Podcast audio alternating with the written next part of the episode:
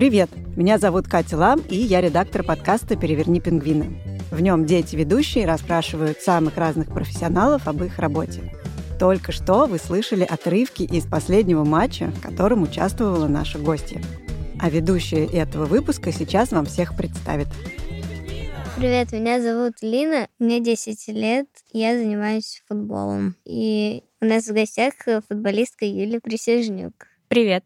Я лично занимаюсь футболом, потому что узнала про знаменитого футболиста Криштиану Роналду и решила стать как он. А ты? Я начала заниматься футболом во втором классе, когда мне было 8 лет. Мой учитель по физкультуре решил открыть э, женскую секцию по футболу, потому что тогда еще женский футбол вообще был не развит. И ему почему-то пришло в голову, что нам в школе нужна секция по футболу для девочек. И вот так получилось. Ну, мне понравилось, и я осталась. И до 11 класса я играла за свою школу в футбол. Прикольно. И когда я выпустилась из школы, я поняла, что мне сложно без футбола, и я хочу продолжать играть. Я сейчас играю играю в футбольном клубе «Локомотив». А как вообще становятся футболистами? Надо ли еще после школы где-то учиться? В принципе, какого-то специального образования, которое требует э, диплома или какого-то аттестата, не нужно. В основном проходят обучение в спортивных школах, в секциях, потом попадают э, в академии и так становятся профессиональными футболистами. А что за академия? Если мы говорим о женском футболе, то в России не так уж много академий. Скорее, это женские отделения у мужских команд. Например, Чертанова, Краснодар, ЦСКА, Локомотив, Зенит. В основном такие самые крупные клубы. А как в них попадают? Обычно раз или два раза в год проходят скорее наборы, а не отборы, потому что девочек, желающих заниматься футболом, не так уж прям много, и их набирают и создают э, группы и секции. Понятно. А как ты считаешь, каким нужно быть, чтобы быть хорошим футболистом? Я считаю, что хороший футболист э, включает в себя много качеств. Во-первых, это личные качества, например, целеустремленность, воля к победе, вот это никогда не сдаваться, э, умение поддержать партнера в трудной ситуации, потому что это все-таки командный вид спорта. Также футболист должен быть хорошо подготовлен физически, тактически и технически. Например, тактически он э, должен разбираться в той тактической схеме, по которой играет его команда. Он должен знать э, функции своей позиции, где он должен быть при обороне, где должен быть при атаке и вообще как играть на своей позиции. Это все тактика. Также у него должно быть хорошо развито чувство мяча, то есть как раз-таки технические данные, такие как прием, ведение, передача, игра головой. И также он должен быть развит физически, то есть э, у команды есть определенные занятия в тренажерном зале, и комплексы, которые составляет э, тренер по физической подготовке, чтобы спортсмены были готовы физически к матчам и к тренировкам. Понятно. А сколько ты тогда в день занимаешься? Обычно моя тренировка длится полтора-два часа на поле с командой. Перед этим, если у нас стоит тренажерный зал, то мы еще перед тренировкой на поле идем в тренажерный зал. После поля мы свободны, мы кушаем, у нас восстановительные процедуры. И есть игроки, которым нужны индивидуальные тренировки, и они занимаются уже в другое время, не на основных тренировках. А сколько у тебя тренировок в неделю? Мы пять дней тренируемся. На шестой день у нас матч, и седьмой день отдых. Господи, я тебе сочувствую. Лина, а где тренируешься ты и как часто ты занимаешься? Э, я тренируюсь в Лужниках. Ну, моя тренировка занимает тоже полтора часа. Э, поскольку я опаздываю, для меня она длится меньше намного. А на какой позиции ты играешь? Я играю вратарем. Мне кажется, это самая сложная позиция. Это как есть э, прикол видео, где у мальчика маленького берут интервью, он футболист, и он говорит, ну, моя команда играла не очень, только вратарь хорошо себя проявил, и его спрашивают, а на какой ты позиции играешь? Он говорит, я вратарь. Давай э, для слушателей расскажем, какие бывают позиции в футболе.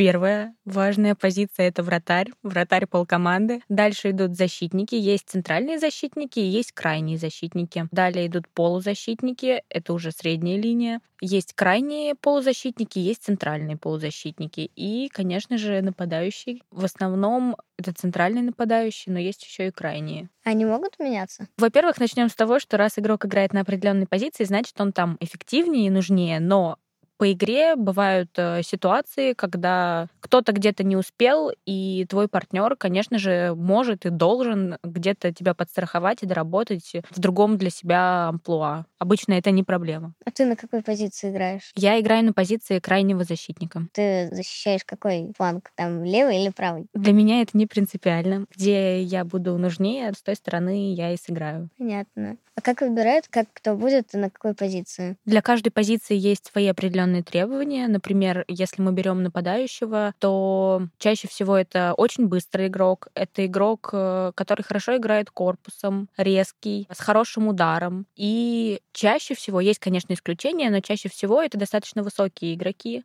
которые смогут побороться за верховой мяч или принять и также зацепиться где-то, чтобы забить гол. Поэтому смотрят на качество игроков, то есть э, кто побыстрее, кто помедленнее, у кого какой рост, у кого какой вес, кто как видит поле. И э, отталкиваясь от этого, тренер пробует игрока на определенной позиции.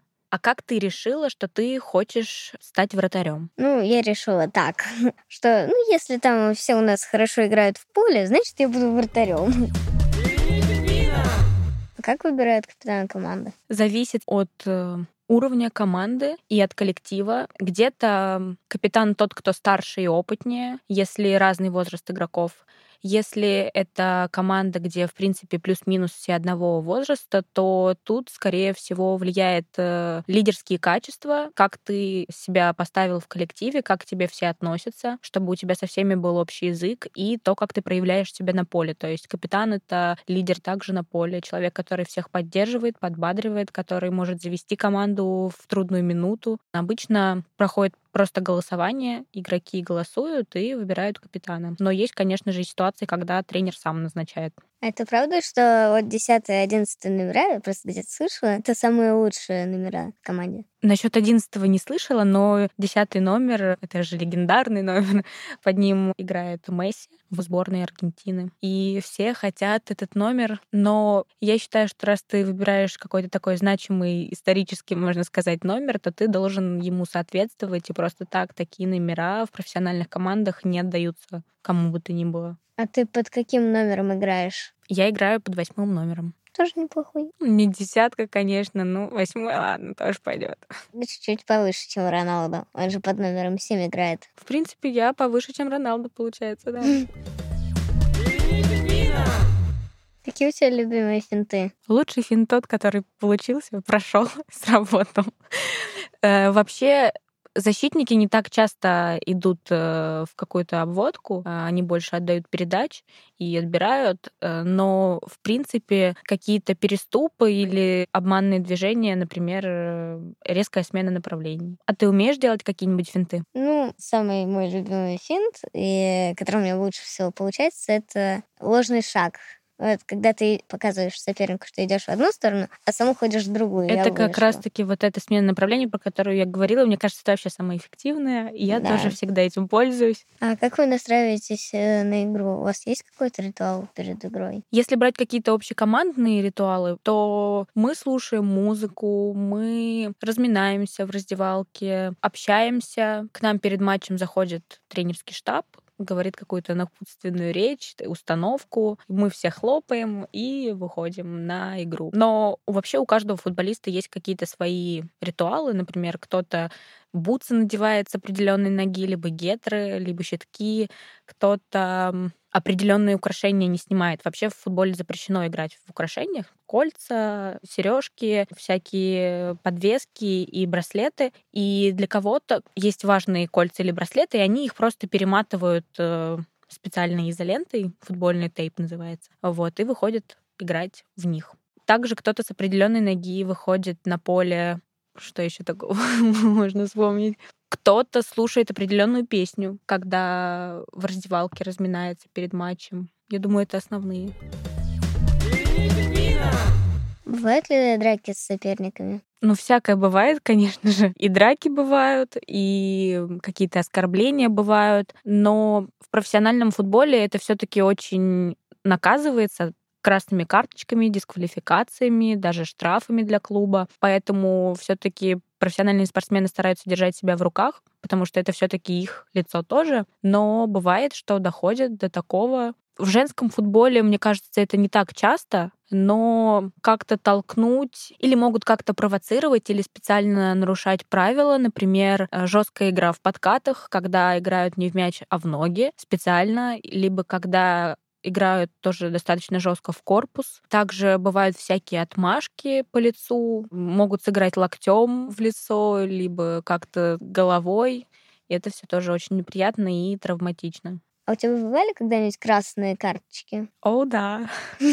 В локомотиве, наверное, у меня была только одна красная карточка, и то это было последствие двух желтых. То есть это была не прямая красная карточка. Мне сначала показали одну желтую карточку. Игра продолжалась, продолжалась. Потом я что-то опять нарушила. Мне показали вторую желтую карточку. И в сумме они дали красную, и меня удалили после первого тайма. И мы проиграли 2-0, наверное. А есть ли э, правила в футболе, которые тебя бесит? Хороший вопрос. Я не думала об этом. Допустим, что там Э, можно только корпусом толкать. Наверное, сейчас я не могу сказать определенные правила, которые меня прям бесят, но я как крайний защитник достаточно часто вбрасываю аут. Аут — это когда мяч выходит за пределы поля, и мяч вводится в игру руками из-за головы. В основном ауты вбрасывают крайние защитники, потому что они ближе к флангу. И из-за определенных критериев к э, вбрасыванию аута у меня периодически может что-то не получаться, и мне могут не засчитывать этот аут. И, конечно, в этот момент меня очень это раздражает есть критерии, типа я не должна заступать за линию, я должна из-за головы выбросить и руки там опустить, и пятки не поднимать, и всякое-всякое такое. Я, естественно, над этим еще работаю. Надеюсь, я буду успешно выбрасывать все свои ауты. Но я бы хотела убрать правила ввода аута, например, чтобы у меня получалось лучше. А ты споришь с судьей? Вообще споры с судьей, например, тоже как-то регулируются правилами. То есть, если ты переходишь границы, переходишь на какие-то обзывательства, судейства или очень высказываешь свои недовольства по поводу судейства, это наказывается желтыми карточками. Сначала, конечно, тебя, скорее всего, просто предупредят словами, потом это желтая карточка. У меня такое было. Меня карточками не наказывали, но словесно предупреждали. Я не скажу, что я очень часто спорю с судьями, но иногда судейство вызывает слишком много вопросов, что невозможно ничего не сказать, поэтому вот. Ты ездишь на сборы? Как они проходят? Сборы в основном у нас проходят э, раз в год. Это сборы в предсезонный период, когда мы готовимся к новому сезону. Вообще игровой сезон у нас начинается весной, в марте и идет до ноября. Сезон — это наш чемпионат. Там определенное количество команд, и с каждой командой мы играем по два раза. Один матч у нас дома проходит на нашем стадионе, один матч проходит на выезде на стадионе нашего соперника. Это уже соревновательный период, и перед ним у нас обязательно время, когда мы возвращаемся с отпуска, с новогодних всех праздников и начинаем готовиться к этому предстоящему сезону. И в этот период мы уезжаем на сборы. Сборы обычно длятся от 10 до 14 дней. В «Локомотиве» мы уезжаем в Турцию и готовимся там. Там у нас э, и тренажерный зал, и беговая работа, и обычные тренировки, индивидуальные тренировки. И, наверное, сборы — это самое тяжелое у футболистов. Почему? Потому что ты получаешь э, максимальную нагрузку, потому что ты выполняешь какие-то объемы огромные, чтобы быть готовым к сезону. Понятно. А тяжело тебе дается футбол? Я думаю, что да, потому что это все-таки профессиональный спорт и спорт высших достижений, который требует э, максимальных результатов от тебя. И это большие физические нагрузки, постоянные тренировки. Это периодически очень тяжело психологически, эмоционально, э, либо когда какие-то неудачные матчи происходят, это тоже очень тяжело переживается. Поэтому могу сказать, что это непросто. А каковы твои были первые ощущения, когда перед тобой оказались тысячи людей, а ты играешь на поле перед ними? Во-первых, очень грустно, но женские матчи посещают не так много людей, как хотелось бы. Человек 50-60 примерно. Но все равно это уже кажется как будто много, и они очень поддерживают, они кричат всякие кричалки, бьют в барабаны, и это уже тебя подстегивает и добавляет э, периодически темп игре. И если такое маленькое количество человек так мотивирует, то я даже не могу представить, э, каково это играть, когда на тебя смотрят тысячи людей. Но я надеюсь, что когда-то это придет в женский футбол, и когда-нибудь я расскажу, каково это. А зрители разве не мешают, э, там, когда кричалки кричат? Если это наши фанаты, и они кричат какие-то поддерживающие кричалки, то это только подбадривает и помогает. Иногда они даже кричат какие-то индивидуальные кричалки в поддержку определенных игроков. Когда кто-то, например, уходит на замену за хороший матч, они могут поблагодарить либо за забитый гол. Если это команда соперников, если ничего оскорбительного не звучит, то, наверное, это тоже не мешает. Они тоже задают какой-то темп. Э, просто не обязательно, наверное, вслушиваться в слова и в содержание того, что они кричат. А не обидно ли, что мужчин-футболистов все знают, а женщин нет? Хороший вопрос. Я думаю, что девушки, большинство занимаются футболом не для какой-то популярности и не для того, чтобы их узнавали. Для них важнее процесс. Поэтому я думаю, это не сильно обидно, но да, если сравнивать с мужчинами, женский футбол просто меньше развит, меньше популяризирован, у него меньше зрителей и фанатов, но я думаю, что мы со временем придем к тому, что женский футбол будут смотреть больше, условия у женщин-футболисток будут лучше, и, следовательно, узнаваемость игроков девушек тоже будет выше. Я думаю, просто нужно для этого время. Я ни в коем случае не хочу сказать, что в мужском футболе все мужчины занимаются им ради денег, славы и возможностей, но процент таких людей в мужском футболе, я думаю, выше, потому что и в мужском футболе возможностей больше. А сколько денег платят футболисткам? Вообще по условию контракта нам не разрешено оглашать суммы зарплат, но могу сказать точно, что женщины получают намного-много-много-много-много меньше, чем мужчины. Если мужчина, допустим, там э, несколько миллионов долларов получает, значит, меньше женщина получает. Если сравнивать зарплаты, то, например, самый высокооплачиваемый футболист получает э, больше 50 миллионов э, долларов в год, а девушка-футболистка получает чуть больше 400 тысяч долларов в год. То есть разница колоссальная, это даже не миллион долларов, тогда как у мужчин там вообще огромные деньги. Надо менять ситуацию. Да, надо что-то решить. Мне кажется, даже защитникам меньше платят, э, чем нападающим потому что нападающим-то сложнее, они же бегают каждый раз. Кстати, нет, зарплата не зависит от позиций, это больше зависит от э, игрока, то есть от его опыта и от его Качество? уровня и качества. То есть неважно, на какой ты играешь позиции, если ты классный топовый игрок и ты вызываешься в сборную, то, естественно, зарплата у тебя выше, чем у игрока, который играет меньше или моложе. А ты много зарабатываешь? Нет. Ну, допустим, 18 миллионов долларов. Да, примерно 18 миллионов долларов. А чем отличается мужской футбол от женского? Я думаю, что одним из самых главных отличий является скорость игры. То есть за счет того, что мужчины, в принципе, быстрее и сильнее, футбол из-за этого быстрее. Но я считаю, что главное преимущество женского футбола — это эмоции, это борьба до последнего. То есть в женском футболе намного-намного меньше симуляций, намного больше каких-то жестких стыков, при этом это не заканчивается лежанием на поле в 10 минут, ожидание врача и так далее. И я думаю, что что женский футбол этим интереснее, этими эмоциями, этой бескомпромиссной борьбой. А у тебя было такое, ну, когда тебя прям уносили с поля на носилках? Нет, у меня такого, слава богу, не было. Надеюсь, и не случится. Ну, я тоже надеюсь. Будем надеяться вместе. А что ты будешь делать вот э, после футбола, ну, когда закончишь карьеру? Ведь э, когда футболисты заканчивают футбол, они же там куда-то идут, допустим, работать. И вообще, до какого возраста можно играть? Вообще каких-то возрастных ограничений у нас нет.